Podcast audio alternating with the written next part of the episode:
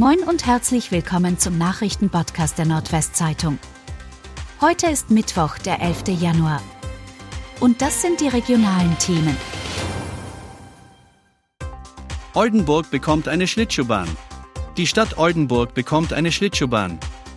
Ab Donnerstag, dem 19. Januar, können Bürger zwei Monate lang auf einer 20 x 10 Meter großen und komplett überdachten Bahn auf dem Julius-Mosen-Platz Schlittschuh laufen.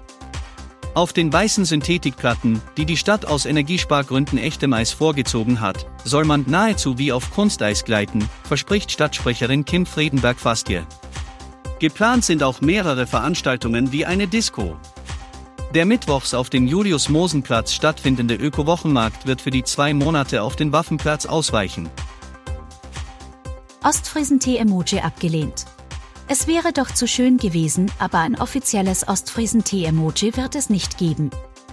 Ein Vorschlag der Ostfriesland Tourismus GmbH wurde von der zuständigen Unicode-Jury abgelehnt. Das gaben die Touristiker nun bekannt. Wäre der Vorschlag angenommen worden, hätten Smartphone- und Computernutzer weltweit das Symbol der Teetasse mit der Ostfriesenrose verschicken können.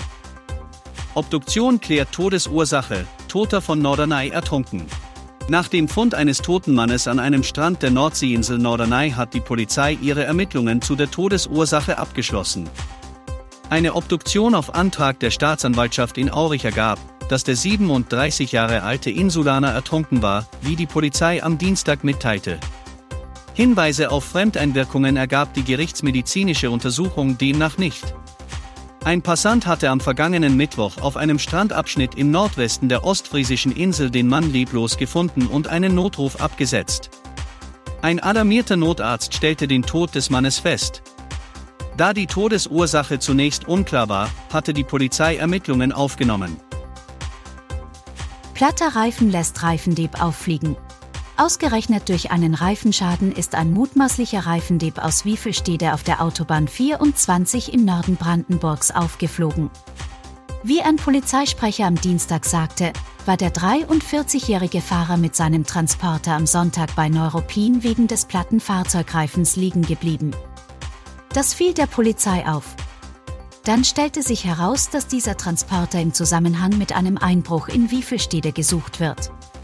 Dort waren wenige Stunden vorher aus einem Containerreifen Komplettsätze im Gesamtwert von 10.000 Euro gestohlen worden.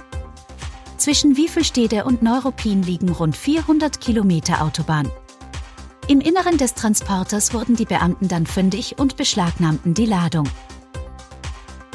Mutter im Fall um verhungerten Säugling freigesprochen. Im Fall eines verhungerten Säuglings ist die Mutter am Landgericht Pferden freigesprochen worden. Man konnte den Tötungsversuch nicht nachweisen, sagte die Sprecherin des Gerichts am Dienstag auf Nachfrage.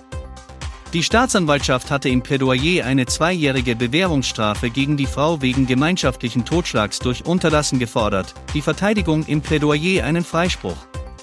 Der Prozess gegen die Frau hatte Ende November begonnen. Das Urteil ist noch nicht rechtskräftig. Und das waren die regionalen Themen des Tages. Bis morgen.